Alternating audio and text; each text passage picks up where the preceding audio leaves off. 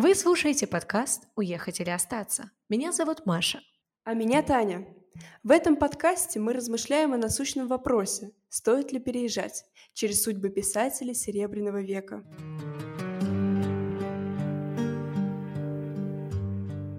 Несмотря на то, что этот подкаст посвящен иммиграции, нам показалось важно рассмотреть судьбу человека, который радостно принял новое устройство жизни и продвигал его в массы.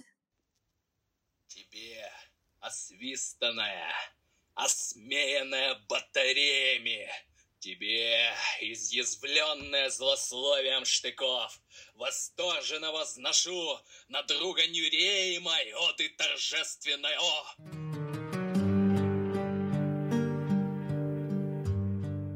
прозвучали строки из «Оды революции» Владимира Маяковского, которая была написана в 18 году. Октябрьская революция застала поэта в Смольном, где находился центр восстания. Маяковский принял ее всем сердцем. Он сошелся с новыми властями, стал участником первых заседаний деятелей науки и культуры. Он был глубоко убежден, что революция и поэзия нужны друг другу, и сделал решительный шаг, превратив поэзию в активную участницу митингов, демонстраций и диспутов. Для Маяковского работа над агит-плакатами роста становилась не только его формой участия в революционной борьбе, но и лабораторией, в которой он, по собственному выражению, освобождал стих от поэтической шелуки на темах, не допускающих многословия. Примечательно, что Маяковский стоял во главе отряда, который отправился арестовывать генерала Секретева, руководителя автомобильной школы. Поэт не посмотрел на то, что именно этот генерал совсем недавно награждал его медалью за усердие. Имя Владимира Владимировича ассоциируется с истинным революционером. Нельзя сказать, что уверенность в успехе базировалась на знании всей ситуации. Он опирался на веру, ждал коммунистическое далекое, как высшее благо – Творец считал, что изменится государственный строй, менталитет людей, их ценностные ориентиры. Будучи революционным романтиком, поэт отвергает капиталистические устои. Он переживает до октябрьский период, становится бунтарем. Разрушительный капитализм, старое мировоззрение вызывает у молодого человека презрение. В своих произведениях он говорит «Долой буржуазную цивилизацию, враждебную самому прекрасному». В раннем творчестве дореволюционного периода основная тема – это разоблачение порочности общества, бытового засилья, неизменности мышления. Маяковский считал окружающих людей пустыми, бездушными. Ему сложно было наладить отношения с социумом. У лирического героя отсутствует страх. Он призывает людей бороться, добиваться перемен. Стих «Надоело» содержит характерную цитату. «Когда все расселятся в раю и в аду, земля итогами подведена будет. Помните, в 1916 году из Петрограда исчезли красивые люди. Так поэт предсказывает исчезновение мещан буржуазного класса. В то время, как интеллигенция была вынуждена эмигрировать, Владимир очень много путешествовал, зная, что всегда сможет вернуться назад – Особенно в период с 22 по 24 годы, когда он побывал в Латвии, Франции, Германии и описал все это в своих произведениях. В 25-м поэт посетил США, где путешествовал по разным городам. Я путешествую для того, чтобы взглянуть глазами советского человека на культурные достижения Запада, объяснял Маяковский в другом случае. Я стремлюсь услышать новые ритмы, увидеть новые факты и потом передать их моему читателю и слушателю. Путешествую я, стало быть, не только для собственного удовольствия, но в интересах всей нашей страны, говорил Владимир Маяковский.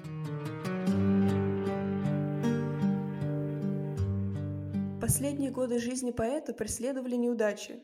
В 1929 году ему отказали в визе во Франции, где он собирался обручиться с Татьяной Яковлевой.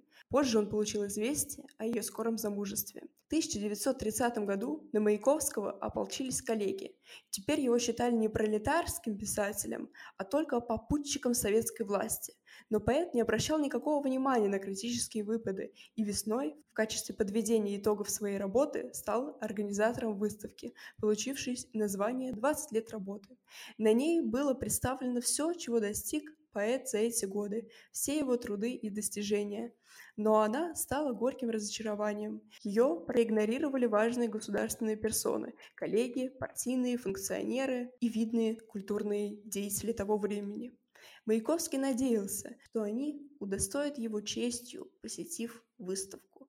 Удар был очень болезненным, образовавшимся в душе Маяковского и заживавшую рану. Кроме того, провалились постановки его пьес.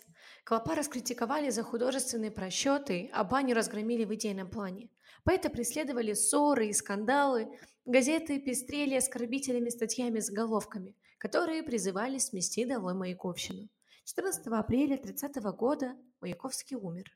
Существует несколько версий причин смерти, покушение по политическим мотивам, самоубийство, но мы последуем просьбе поэта и не станем сплетничать. Так звучала предсмертная записка Маяковского. «Всем в том, что умираю, не вините никого. И, пожалуйста, не сплетничайте. Покойник этого ужасно не любил. Мама, сестры и товарищи, простите. Это не способ. Другим не советую. Но у меня выходов нет. Лиля, люби меня. Товарищ правительства, моя семья – это Лилия Брик, мама, сестры и Вероника Витольдовна Аполлонская. Если ты устроишь им сносную жизнь, спасибо. Начатые стихи отдайте Брикам, они разберутся. Как говорят, инцидент исперчен. Любовная лодка разбилась о быт. Я жизнью в расчете, и не к чему перечень взаимных болей, бед и обид. Счастливо оставаться. Владимир Маяковский. Казалось бы, к интернациональным поэтам, как Маяковский, те, кого принято называть русскими националистами, относились сугубо отрицательно. Однако все оказалось не так прямолинейно. Именно в национально ориентированной печати русской миграции был поставлен наиболее точный диагноз того болезненного творческого кризиса, который привел Маяковского к гибели, если принимать версию самоубийства.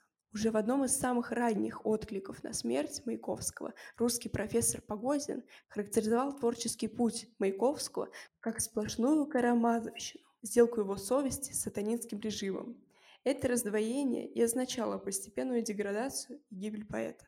Такой последовательный русский националист и антисоветчик, как Иван Солоневич, будучи куда правее Бунина или Ходосевича, проживший 17 лет внутри репрессивно-тоталитарного режима, хорошо представлял, что значило написать и опубликовать в СССР такие вещи, как пьесы «Клоп» и «Баня». Поэтому он ставит Маяковского в ряд с классиками. С Пушкиным и Лермонтовым. Солоневич, вероятно, увидел в Маяковском сквозь всю идеологически интернационалистическую мишуру, прежде всего, национально-государственного, имперского поэта, честно служившего своему государству и преданного этим государству.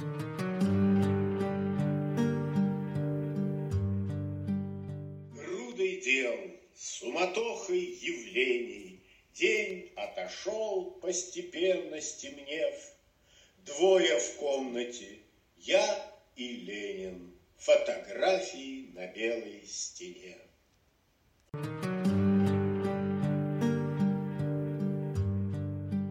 Подобно Солоневичу, в изданиях русских радикал-националистов вспоминали о Маяковском с пониманием его трагедии как поэта советского в безбожественном царстве иудокоммунизма. Русские национал-социалисты и неомонархисты 30-х годов признали возможность государственного искусства и зависимость творческой личности от социально-соборного общественного организма.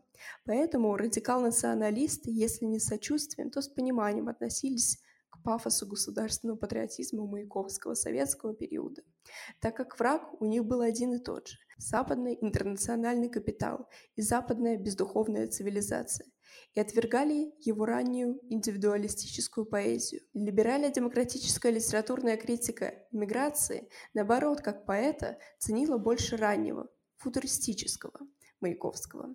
Так, в газете «Наш путь» в статье Баталова в «Красных зажимах» говорилось о неудавшейся попытке Иуда коммунистического советского режима сделать Маяковского своим лакеем. С политическим расчетом положительный образ маяковского поэта появился в годы Второй мировой войны на страницах русских националистических газет. Например, «Новое слово из Берлина», «Русский вестник из Риги», так, в номере «Власовской зари» 14 апреля 43 года, в день гибели поэта, почти целую страницу занимает статья Маринина Владимир Маяковский, в которой поэт пристает как борец со сталинской бюрократией. Образ идеализированный, но симптоматический. Власовской администрации на оккупированных территориях нужно было позарез привлечь на свою сторону население с помощью таких своих, таких советских, таких знаковых фигур, как Маяковский. В берлинском новом слове, а затем и в русском вестнике, была опубликована уже не пропагандистская агитка, а очень толковая литературоведческая статья Владимир Маяковский, никому до этого неизвестного Казанского. Автор утверждал, Маяковский оборвал свою жизнь потому, что увидел, что является жертвой ложной идеи.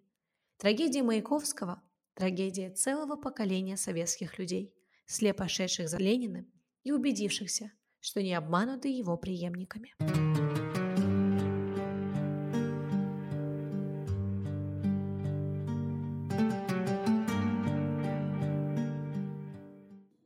На самом деле, как раз-таки разговор о Маяковском, о судьбе Маяковского, так же, как разговор о Блоке, мне кажется, наиболее интересным, опять же, близким к реальности в плане проявления как раз-таки согласия и полного принятия режима. Причем с радостью принять этого режима, без э, ножа у горла, без пистолета у виска, а с действительно полным пониманием, что я хочу, чтобы так было. Как раз-таки в своем стихотворении товарищу Ленину, на мой взгляд, можно легко отследить постепенное разочарование в этой идеологии, так как как будто бы он один остается верен ей до конца и понимает, как она должна быть устроена. А всем вокруг как будто бы это и не нужно, и проблем так много, и никто с ними справляться как бы и не собирается. И он обращается к товарищу Ленину как единственному человеку, который мог бы разделить его идеи и понять э, его расстройство порой проявлением некоторых граждан страны. И, конечно, на мой взгляд, все-таки действительно Маяковского как будто бы предала эта самая советская власть. Не сколько в каком-то, опять же, прагматическом смысле, сколько в идейном. Он был уверен своим взглядом до самого конца. Порой сомневался, но все равно шел и отчаянно хотел построить этот новый прекрасный мир. А власти пошли по иному пути. Возможно, это даже история о том, как даже большую значимую личность все равно может замолоть вот в этой машине государственного строя, и ты все равно не сможешь ей противостоять.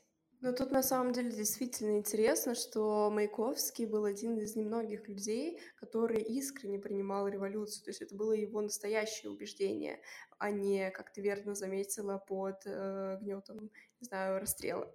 Это интересно. И, в принципе, сам по себе путь, конечно, трагический, как и у всех остальных, но действительно примечательный. На самом деле хочется отметить, что мы рассматриваем в этих подкастах очень многие судьбы людей, и у всех у них совершенно разные позиции. Мы очень здорово подобрали людей, и они все действительно олицетворяют какую-то конкретную концепцию. И Удивительно, но судьба всех привела к страданию.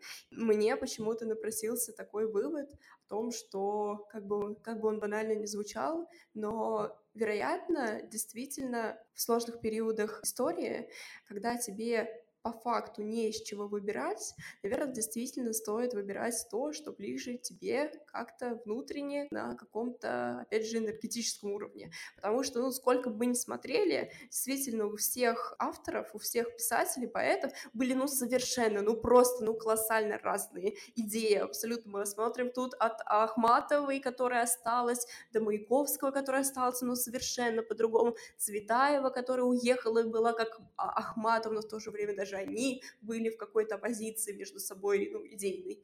Вот. Поэтому я для себя сделала вывод, что, наверное, в сложные ситуации, сложные периоды русской истории, русской по Фрейду, потому что, да, у нас сложные периоды всегда, а, именно русские, русские сложные периоды, как, э, в общем-то, наше бытие. Стоит выбирать, наверное, то, что тебе ближе всего как-то энергетически и духовно потому что, к сожалению, страдания неизбежно. Очень оптимистично. И, конечно, конец серии наших подкастов.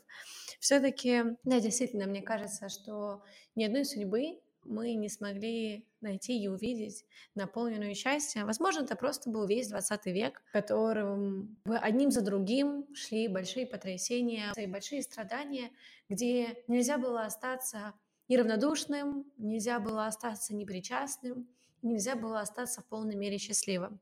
Но все-таки, если говорить непосредственно про какое-то счастье, хотя это, конечно, уже уходит от темы непосредственно нашего подкаста, все-таки оно зависит только от самих людей и способны ли они находить его в любых ситуациях. Потому что внешние обстоятельства никогда не будут в достаточной степени подходить для того, чтобы ты был счастливым. Поэтому действительно, как сказала ранее Таня, здесь нужно осмелиться на этот выбор. Но, на мой взгляд, он не должен быть прагматичным, выражать подсчет плюсиков и минусиков за каждое действие. Это должно быть какое-то решение, принимаемое из точки четкого как бы внутреннего ощущения и убеждения.